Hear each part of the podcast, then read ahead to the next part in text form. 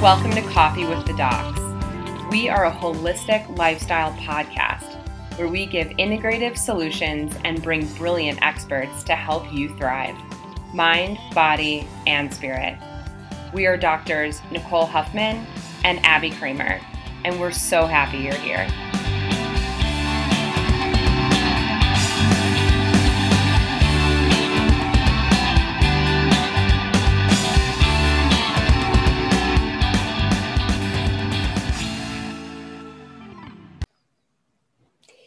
Hey everyone, welcome to Coffee with the Docs. I am so excited for you guys to hear Dr. Jill Carnahan today on repeat. She is repeated guest. I actually think she's our first repeated guest. I think so too. Amazing. She really yeah. might be. So yay for Dr. Jill. So she is a very dear friend of mine. I work out of her clinic um, a day a week and I just, she is just a wealth of knowledge. She also has an amazing YouTube channel. And before our talk was all about mold. And we did touch on mold a little in this episode, but it really is all about autoimmune, which is something that so many people struggle with. And she really breaks it down. And we even get to chat a little bit about Lyme disease, which I feel like is starting to be a little bit more widely known and people are starting to understand it more. And um, these are just things that a lot of people struggle with silently. And so I love that she's able to educate us and so it you know it can get sciency but she's so good at breaking it down and making it really tangible and so i know you guys are going to love this episode yeah it's sciency but it doesn't feel sciency because she's yeah. so good at making something that's so complex just very simple and i yeah. really appreciate that and i also loved how she really shared this time, which I don't think she did last time, more about her own personal health journey. Her personal, which I thought was amazing, wild. Yeah, yeah, I mean, she she also speaks like really all over the world. Well, when we were traveling, right? right. Um, and she just has a really powerful story that really helps a lot of people, and she's just such a good person and just mm-hmm. brilliant. So you guys yeah. are going to totally dig this one. Yeah. So listen, share this with anyone who it applies to people struggling with autoimmune or trying to figure out what's going on with their health. Yeah. Um, highly suggest sharing this episode with those folks. And in addition, we wanted to talk about one of our partners, uh, MegaSporeBiotic or Microbiome Labs is the company.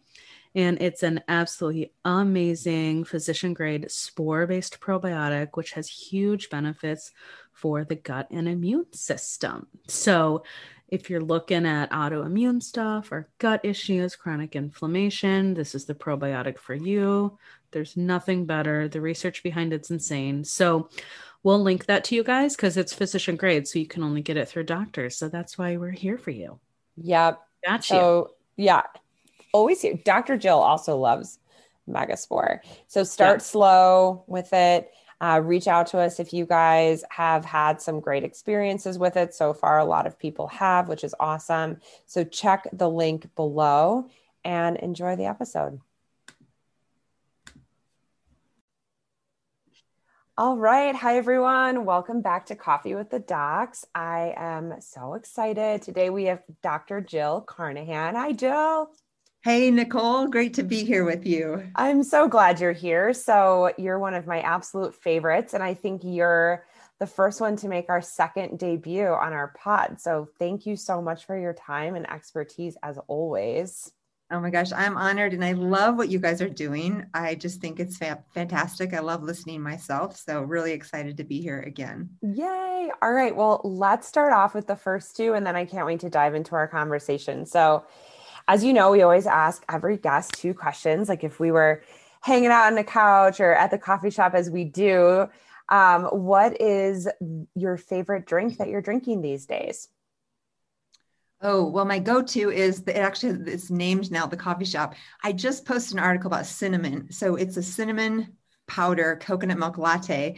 And the article was so great because there's so much research on cinnamon, um, anti um, diabetes. So it regulates blood sugar. And the article that I posted was on anti cancer effects, which I had not Ooh. known. And I think it's a Ceylon C Y L O N. Maybe I'm not sure. I'm terrible speller. The cinnamon. I mean, they're all really good, but that was then, of course, it's the most expensive cinnamon. But right, cinnamon, so good. Yeah, but I do crave it. I love cinnamon. I love adding it to smoothies, and it's bet it's really good on a latte. Yum. So what's so funny when I saw your article, I used to do cinnamon all the time. I learned about its blood sugar effects when I was in med school. And so I just used it all the time and I forgot about it. So I saw your article and now it's in every drink every time now. Yes. And let me tell you a secret. If you're at home listening, or for you, Nicole, Dr. Nicole, um, I also love, I actually now um, often do like a single um, uh, French press on the coffee at home. But if I'm doing a brew of a pot, I'll I, with the grinder actually put the cinnamon in with the beans and grind it up together. Ooh. And so you actually brew the cinnamon into the coffee, and it's amazing. If even black oh with gosh. that cinnamon brewed in is so delicious. I think I'm gonna do that tomorrow with my americano. That sounds yeah. amazing. Good tip. Okay, awesome. And then I know you're like my biohacking favorite friend because you have a million devices. So, what is your latest one that you're into right now? Oh, you probably know what I'm going to say. Mm-hmm. so I just got a mat from Higher Dose, and um, you know, my friend, another friend, had another naturopath has a like twenty thousand dollar PEMF mat, and I was like, oh my gosh, they're so expensive, and I didn't really look at the science, so I've kind of like known about PEMF, but been like whatever.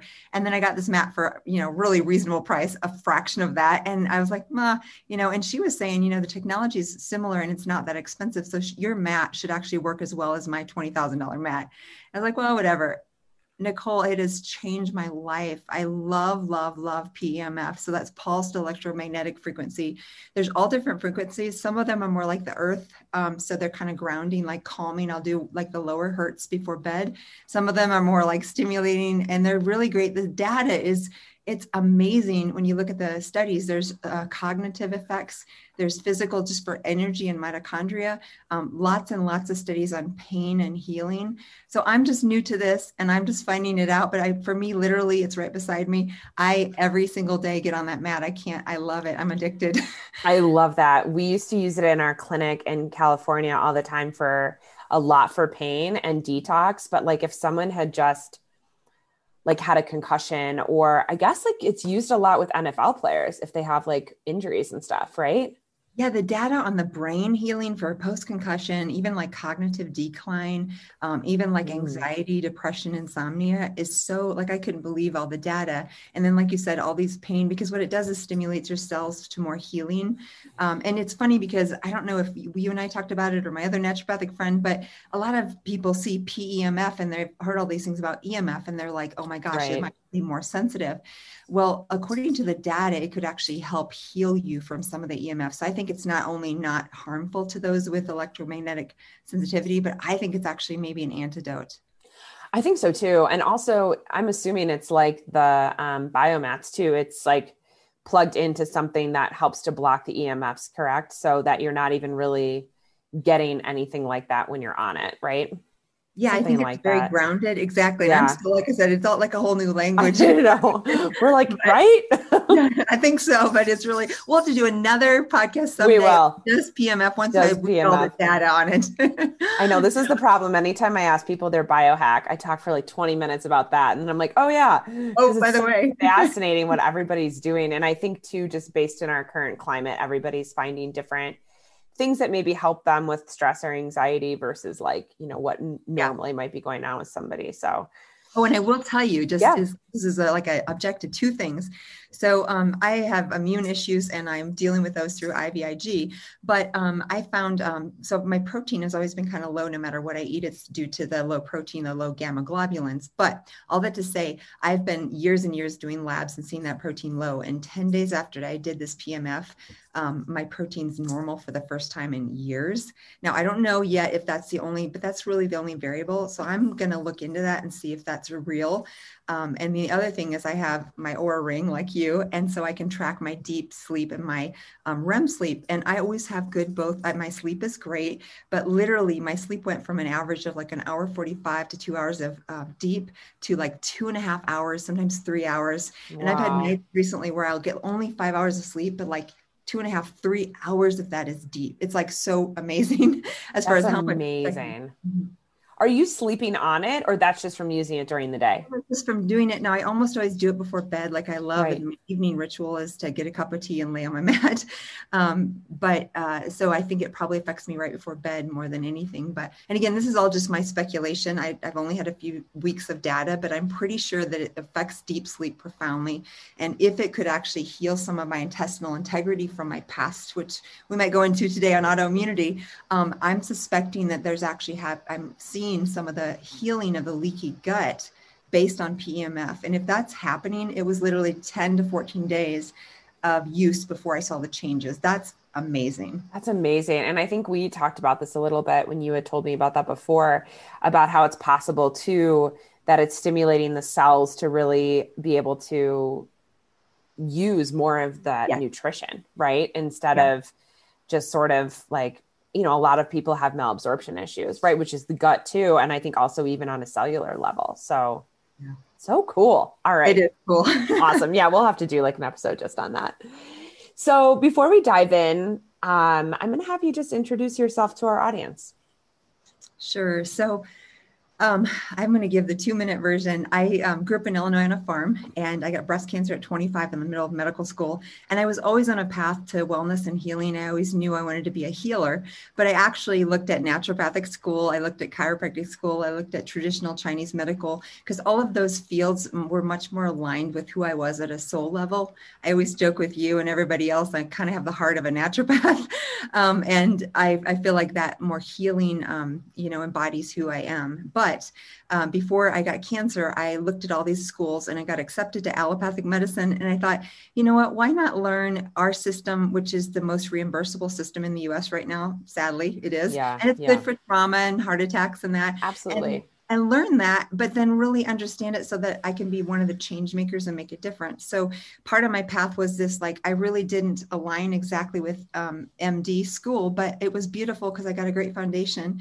And then I could take what I learned there and try to shift and change the system. And so now I'm kind of doing a hybrid because I do a much more holistic, functional, integrative approach. And we are probably way more aligned than many of my conventional um, allopathic MDs. But in the midst of that journey, God's like, okay, Jill, you're going to be a guinea pig and this is your journey. And so I got cancer, breast cancer, very aggressive at 25 um, I did all the conventional therapies. And then basically the last 18 to 20 years, I've been recovering, not from the cancer, that was easy, but recovering from the side effects of the treatment, which were toxic. And they saved my life. So I'm grateful. But I did three drug chemo, I did radiation, I lost all my hair. I mean, I got really, really ill. Within six months after finishing treatment, I was diagnosed with Crohn's disease, which will be very good segue to our talk on autoimmunity today, because there's a clear connection of those toxic metabolites and my gut integrity, and then this abnormal response to a normal microbiome, which is just a definition of at a cellular level what happens with Crohn's disease. So your body starts to attack itself. And so then I had to figure out how to recover from both of those things. And it was interesting with the gut and with Crohn's and this new autoimmune I realized talking to my uh, gastroenterologist who said, Jill, diet has nothing to do with this. And I thought, no, that can't be right. I didn't know much. I was a third year student, but I knew that didn't feel right to me. And so I went and pursued alternatives and I came across some dietary changes. Within two weeks of making those changes, I was symptom free for my Crohn's. So I knew that diet had everything to do with it. I wasn't cured, but it was a start. And it reinforced my belief that food is medicine. And so then my journey continued, but really that's how it started um, into this field of functional medicine. And I remember in residency, right out of medical school, when I heard about functional medicine, which is looking for root cause of disease and trying to reverse that um, when possible, I remember just being like, oh my gosh, this is what I've always wanted to do. I didn't know there was a name for it. So I love that. I mean, it's such a powerful story. And I think isn't it interesting? I mean, I'm so glad you're an MD because you're also able to prescribe all these higher level things that people still need while they're healing. And unfortunately, us naturopaths can only do that in a couple states, which is really a shame. And so it, you really get the best of both worlds. So, I mean, I think it's it was obviously the right path, and you've been able to learn so much, and you're such an inspiration to so many people. So, how about we start since you've kind of talked about autoimmune a little bit. Let's start there. So, what exactly is an autoimmune condition? Yeah, so autoimmunity is um, basically when your body gets confused, and instead of attacking a foreign invader and fighting off an infection or a toxin, it starts to attack yourself. So it's this reverse um, thing. And what can happen that's very interesting, you would think if yourself is attack, if your body's attacking itself, it's this overreactive immune response, and that's true. But it actually often coincides with other parts of the immune system that are deficient. So it's actually not uncommon to have arms of the immune system that are underworking, and then this arm that's attacking self that's overworking, and they can exist at the same time. And so, as you and I do with our patients, understanding which pieces are overreacting, which pieces are underreacting is really key in helping the patients. And the Alessio Fasano years ago described the triad underlying autoimmunity. And when I really got this, this has completely changed the way I practice medicine. And what I love is you can have, I always think of it as like a wheel with spokes. And um, you can have spokes that are lupus, you can have rheumatoid arthritis, you can have multiple sclerosis, you can have um, Hashimoto's thyroiditis, you can have um, things like mine Crohn's disease or ulcerative colitis, and many, many, many more. And there's literally thousands in this bucket. And often they get segued, they get basically pushed off into silos. So your rheumatologist sees you for the arthritis, your gastroenterologist sees you for the Crohn's, um, your neurologist sees you for the MS. And so this is very into different silos, and they don't really talk a lot in conventional medicine. But if we lump them all together, um, what's changed my life and my practice is understanding this triad is common to any one of those spokes that we could talk about. So, for example, um, you have genetics, and genetics are always at play because someone who has an autoimmune predisposition also has either usually a family history of someone else in the family, and it might have been a grandmother that had lupus and an aunt that had rheumatoid arthritis and an uncle that had Crohn's. So we can present different ways, but there is this commonality that predisposes people to have this self reaction. That's a piece you can't change. But the other part of the triad is changeable, and that's where you and I come in to actually change the trajectory of someone's illness when they're diagnosed with autoimmunity. The other parts of this are one of the arms of the triad is the gut immune system interface interface. So whether it's leaky gut, creating permeability, and if you think about the gut lumen, you have this tube from your mouth to your anus, and that's where you interact with the external environment. So what happens is those antigens from food or from bacteria or from fungus or from other exposures with our external environment, they cross over in the case of a permeable membrane, the permeable gut. It's like tiles that line your bathroom walls that have no grout. Things leak right in, and right next door to the gut is the bloodstream because it, it absorbs nutrients. So when that happens, you have these and things that get into the bloodstream that have no business being there, like a full corn antigen that leaked through, or a piece of gluten, or um, parasites, or bacterial um, coatings called LPS. And there's many other things, but all these things is like garbage getting dumped into the bloodstream. And then the body's like, wait a second, what the heck is this doing here? This is not supposed to be here. We need to fight and mount a defense. And that's the trigger that starts the cascade of the body reacting. So it's really the immune system trying to do its job. It just overreacts and then all of a sudden it gets confused. And there's something called molecular mimicry, which say it sees this piece of bacteria from your gut into the bloodstream. What in the world is this doing here? We need to fight it. But then it gets confused, and those antibodies that are meant to fight that bacteria may cross react to your joints or they may cross react to your brain, or they may cross react. And when we measure auto antibodies in the blood, we're actually measuring those self antibodies to your own tissue. So that's the two parts of the triad. The last part is environmental triggers. So what happens with this is there is many, many things, and this is where you and I play detective and we try to find what the environmental trigger was. This could be something like heavy metal. So if you have many mercury amalgams, mercury could be a trigger. If you grew up in a, a house with lead paint and you ingested that as a child going along the floor and playing with your toys, um, if you uh, had mold, so if you had water damage to your home unbeknownst to you, there's mold growing in there. You and I have both had experiences with that, and then that can trigger autoimmunity. And and another thing we may talk more about is Lyme disease, which is becoming epidemic, and other infections as well. So the ticks carry these, sometimes cats, like in the case of Bartonella, or these other infections that are very insidious. They're kind of quiet, but any of those environmental triggers.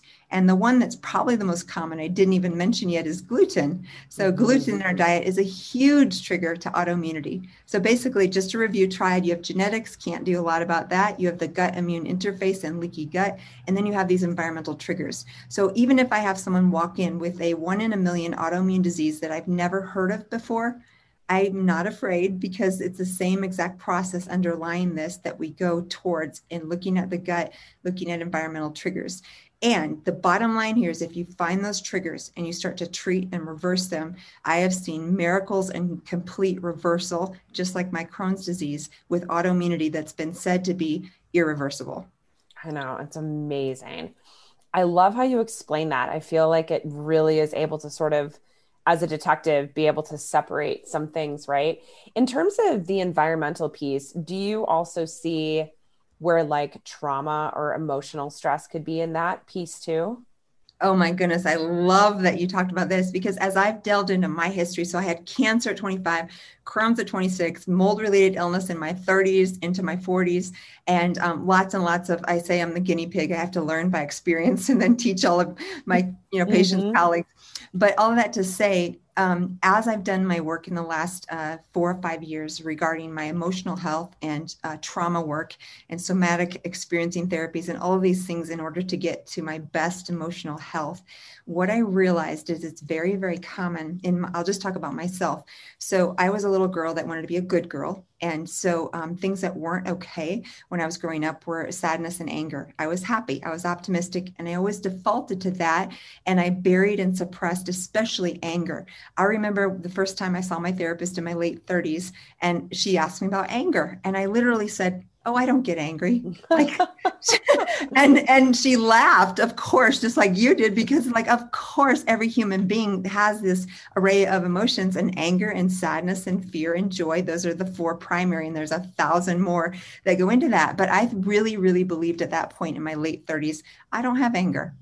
But guess what when that's the case, what happened was that was not okay or allowable in how I grew up. And so I suppressed any anger. And that suppression of anger, it is documented in the literature to contribute to autoimmunity. Mm. And it mm. metaphorically kind of makes sense because it's your, your body's attacking yourself. So right. if you have anger and you can't express it outwardly, you're expressing it inwardly towards self hatred or self loathing or self anger, and it will manifest in disease. And that was part of my healing after I did all the work with my gut was to look at my own anger and start to learn how to express it in a healthy way. Amazing. I mean, so powerful when you're addressing everything at the same time, too. Mm-hmm. I think for some patients, it can seem a little overwhelming, but if you're able to look at it that way, like there's so many different components. I think it's Woody Allen who said, I don't get angry, I just grow a tumor. And it's yeah. like, yeah, it's like, well, that makes a whole lot of sense. I don't remember what a practitioner that was. Maybe you, I don't know. Somebody, one of the doctors said that almost all autoimmune can be related back to some sort of trauma too, which I find just to be so fascinating and even if you're able to start clearing up all the other stuff just such a worthwhile piece to go into right and I want to say that's why I love working with you because I feel like, I mean, I often will refer someone to a behavioral therapist or a trauma therapist or somatic or you in my office. We work together. But that's one of the exciting things is because you have a very different approach that's so complementary to what I do because I'm in the bio, deep in the biochemistry, and so are you at times. But you, with the NET and some of the other therapies that you do, I feel like you can really get to some of those pieces that I necessarily in the office won't get to. So it's really neat to have other practitioners like you that complement what we do. You know, do absolutely. I mean, I feel like not everybody is ready for that, though, right? So you do sort of have to be in this place where it's like, and some people are like Mm-hmm. okay, I remember you saying that. I don't really want to do that right now. And then they're like, okay, it's time to work on it, or it's time to, and there's so many different ways of working on the emotional piece, which is awesome. So, one of the things you were saying, actually, I have one question before we go to Lyme. Do you have any thoughts on why, say, somebody is going to get Hashimoto's while somebody else is going to get Crohn's? Do you see that yeah. play out in like lab work, or wh- why do you think? Yeah, so there's definitely um, some genetics involved here. So, for example, with Crohn's, there's a gene called NOD2. I have it. Um, no surprise. I also have the celiac gene, so I got both of those things. But um, the NOD, for example, um, as I mentioned with Crohn's, it's really this genetic predisposition towards an abnormal response to the normal microbiome. So, it's not like I, I did have overgrowth of bacteria and yeast and other things, but I could have had normal probiotics in my gut and my body would get confused because that genetic programming if we go, I'm trying not to get too technical, but I'm going to explain it, I think, in a simple way. Yeah. Our bodies have HLAs, and HLAs is our immune system's a way of, of like, it's like a Pac Man. I describe it in the clinic talking to patients. We all have these little Pac Mans that are out there chomping on little bits of foreign material and telling our body, hey, this is just corn, this is just egg, this is just wheat. And for someone who's not celiac, all of those should be benign, not a trigger. It's just food, no big deal. But those little Pac Man in people genetically are sometimes programmed programmed to overreact to certain things. So, for example, in a celiac like myself, the Pac Man are, are programmed to think that gluten is a very dangerous stranger. So, instead of being like, oh, that's just food, no big deal, in my body and anyone with celiac or non celiac gluten sensitivity, um, it's programmed that HLA, the Pac Man, are programmed to think that it's a very, very bad thing and that we must protect the host, which is me. And so, in order to do that, they send the alarm to the immune system, and then all of these red lights go on, like uh, ambulance coming by, and there is lots and lots of cytokines, which are just inflammation molecules that are thrown out into the body and start to cause damage. And so those damaging molecules are actually what causes damage to thyroid or gut. So, for example, you ask about predisposition with me with NOD2, I'm predisposed to react on a gut level. Um, I actually do have antibodies to my thyroid too. So, often these guys, I always say, those of us with autoimmunity, we collect autoimmune diseases because it goes in clusters. Um, but it definitely, there's some genetics, there's some genetics related to MS and the um, anti-neuronal antibodies. There's quite a few of those that can happen. Um, same with Crohn's. And I don't think we've discovered every last autoimmune disease and what the genetic susceptibility is.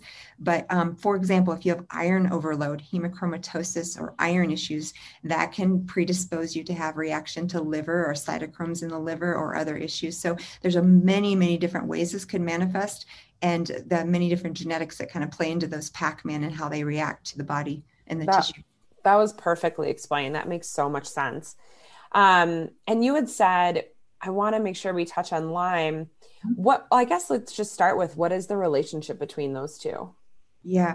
So let's just frame this in a big way because some people are like listening, you're like, oh, Lyme disease, all those people who are crazy about Lyme disease, it doesn't affect me. So Lyme is an epidemic. And I will tell you, honestly, I was one of those docs that's like, I don't treat Lyme. I don't want to see Lyme. And you cannot not see it, not treat it when you're doing chronic illness because it's very, very prevalent. And my theory on this is there's tons of thousands of people walking around that got bit by ticks as children, um, and they don't only 30% present with a rash post bite. So that other wow. 70% may say, I never knew I got bit, I never had a rash, or I've never gotten bit, or I don't think I've ever gotten bit. And we think of it endemic to like Wisconsin, Michigan, um, East Coast for sure, Connecticut, Rhode Island, all of those states, Florida, and then on the West Coast in California. Those are all pretty common areas. So, for example, you and I here in Colorado, it's not endemic, but what we're not talking about is there's lots of different ticks. There's soft bodied ticks that carry tick borne relapsing fever, and those are actually more common in Texas and Colorado and Utah and some of the states here. Those particular ticks will come out at night uh, towards the warm body. They're attracted by heat. When you're camping or hiking or in a cabin, they'll bite you and within 15 to 30 seconds infect you with tick-borne relapsing fever. You'll never get a rash. You'll never know you got bit. So this is uh, an illusion that we think that we're always going to have a rash or know that we got bit. So back to my original um, theory is that we i really believe there is many many people walking around with spirochetes from lyme or the co-infections which also are many in their body but Lyme is actually very low virulence. So, virulence is how quickly it kills the host. So, for example, Ebola Ooh. virus does really high virulence, meaning it can kill someone in two or three days. It's horrendously um, high virulence. Lyme and Epstein Barr, another virus, not a bacteria that causes autoimmunity, are very low virulence, which means they are slow and they're very insidious. And for example, the life cycle of Lyme Borrelia is about four weeks. That's why it takes so long on antibiotics to treat it. Because if you have a strep infection, the life cycle is 24 hours or 12 hours are very, very short. So you can do a 14 day course of antibiotics and get every last one of those strep in your throat. Whereas if you're treating Lyme and you go for a month, you're barely going to touch the surface of those four week cycles. That's why it takes longer. All this to say, people are walking around, they're fine until their immune system drops. I always think of it as limbo bar, the bar drops, these old infections start popping up. And what can happen then is so you have a moldy home. All of a sudden, you got water damage, you didn't know it, mold's growing behind your walls, and that is a super toxic thing for the immune system um, you have massive stressor. You lose a loved one to death or illness. You um, have a surgery. You um, have a massive psychological stressor like divorce or loss of a loved. Just any of these things. All of these things will affect immune system. Even now, during the pandemic, the isolation, the lack of human connection, the the kids, the the young adults that I'm seeing that are not having that social connection at school, they're just sitting in front of a computer all day. All of these things are massive stressors. And when there's stress, or or we could talk about heavy metals, or we could talk about parasites, but all these things are becoming really heavy on the immune system, dropping the bar so that all of a sudden more people are presenting with the symptoms that they never knew they had of Lyme disease or of co-infections or of Epstein-Barr. Once these bugs start to climb out and because the immune system isn't there keeping them in check, then they start to trigger autoimmunity. So it's actually connected because, for example, mold and Lyme can trigger inflammatory cytokines. One of them is called TGF beta, and TGF beta is known to increase the the cells, they're called Th17s, and they will start to cause more autoimmunity. And they'll downregulate Treg cells, which are the, they're like the bartenders or the bouncers that keep the immune system in check from overreacting. So when you have Lyme or when you have uh, old Epstein Barr, you have a weakened immune system, infections start to pop up and present with symptoms for the first time, even if you've had the infection for 20 years. And then that infection or that toxin will start to trigger autoimmunity. Wow. I mean, it's really, and it makes so much sense the way you explain it because I feel like I haven't been in practice as long as you. However, I do feel like even in the time I've been treating people, it's like people are coming in with compounded. Like I definitely presented with Lyme. I was in a moldy house. I, you know, it's like stacked on top of each other. And I think for a lot of people, it's really overwhelming, right? Because it's like, I don't know where do I start, right? There's like all these different things. And so for you, do you feel like when you approach somebody who might have this like multi layered illness going on, is there one that you tend to go after first? Or is it sort of like a, I mean, I know a lot of this depends on the person. So this is a very general question, but how, how is, how do you like to approach it? Yes, I think that's a great question because I actually have learned to do a certain order that works better than others. Um, and I didn't really mention environmental toxins, but I feel like that's the elephant in the room. Is um, even 10 years ago, what you said is so important that I want to just repeat it. 10 20 i started about 20 years ago in this field so quite a while.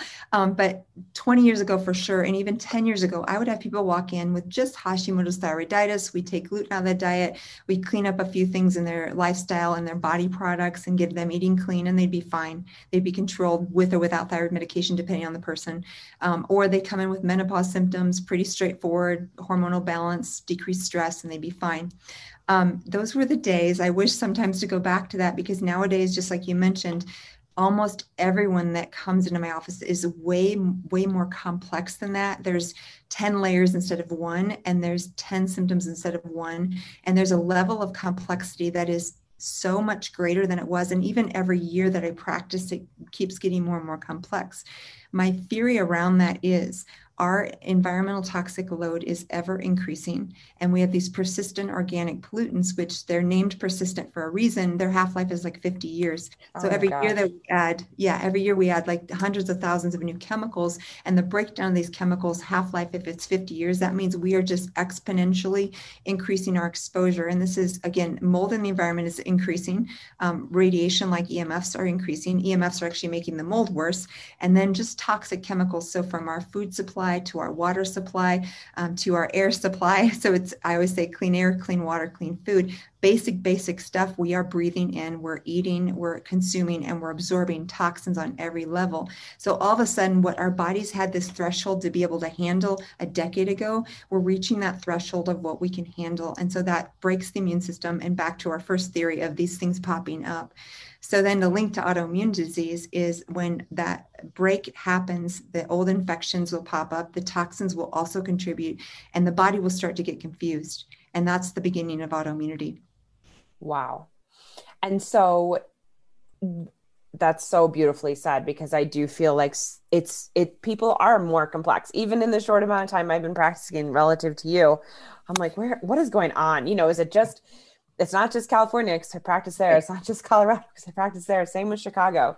Um and so do you feel like when you have one of these complex cases walk in your door do you start then with just removing the things that we can control right away like what we're like you were saying clean air clean water? Yeah the original question i no that's okay. yeah. No that's all right. So yeah so um yes, you must start now. Thank goodness we live in Boulder, basically right next door, and so we already have patients that are already, you know, gluten free, dairy free, organic. Like, fortunately for me, most of my patients are already on a clean diet. In Illinois, that wasn't the case, so no. I would start with get rid of yeah. the soda, start eating organic, and start with this or that. Or so um, diet is huge because that's our, you know, obviously our nutritional component and also our environmental um, our, our, exterior reflection basically. So and clean water which can't be overemphasized and making sure you're getting rid of soda or any of those artificial sweeteners or things. Um, so clean water clean air um, clean air about 80% of our environmental toxic load is through the air we breathe and most people are not even thinking about that. So making sure air filtration in your home maybe a meter that shows vocs and stuff you can get those really cheap on amazon now um, as a starting place because you've got to have what you're consuming as much as possible. It doesn't have to be perfect. It just has to be as clean as possible within your limits. Um, but as far as the order, what I see a lot of times is there's some sort of mast cell activation. Again, this is a whole nother topic, but all that means is your body has become a producer of prostaglandins and histamine, which are chemicals that make you more reactive.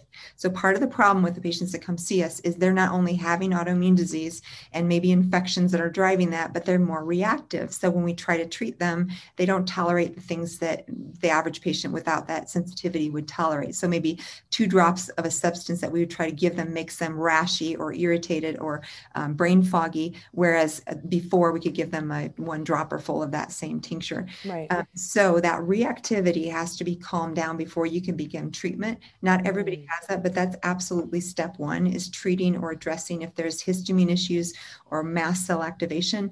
And that also goes into what we started to talk about earlier, which is the limbic system. So our limbic system is our fight or flight. It's the thing that feels threatened by danger or infection or toxin.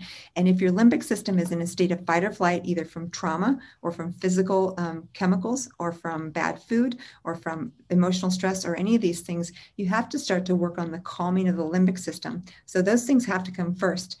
Then I would look at environmental toxic load, and mold comes to the top because it's probably one of the worst toxins. So before I would treat Lyme, I would always treat mold and get them out of the exposure.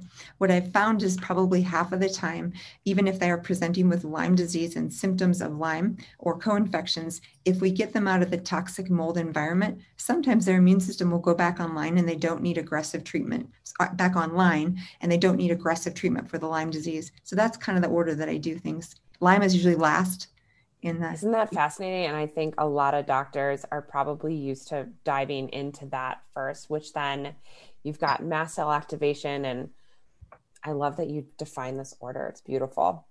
All right. I know you're busy. So tell our audience where they can find you and all of those good things because you produce great material all the time. Thank you. Thank you. So, my website is just jillcarnahan.com, my name all free content there. If you go to the blog, you can read about the PEMF mat we were talking about.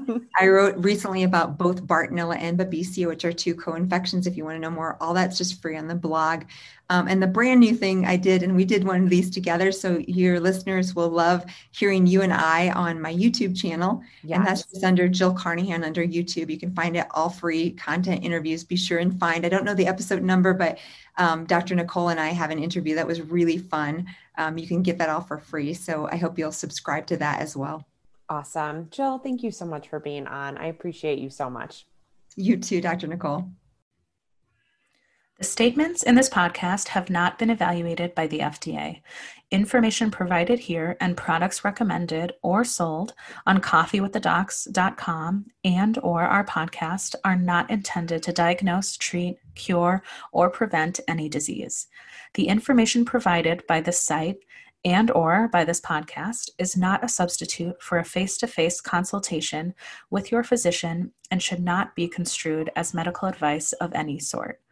By using any of this information or reading it, you are accepting responsibility for your own health and health decisions and expressly release Dr. Nicole Huffman and Dr. Abby Kramer and its partners and guests from any and all liability whatsoever, including that arising from negligence.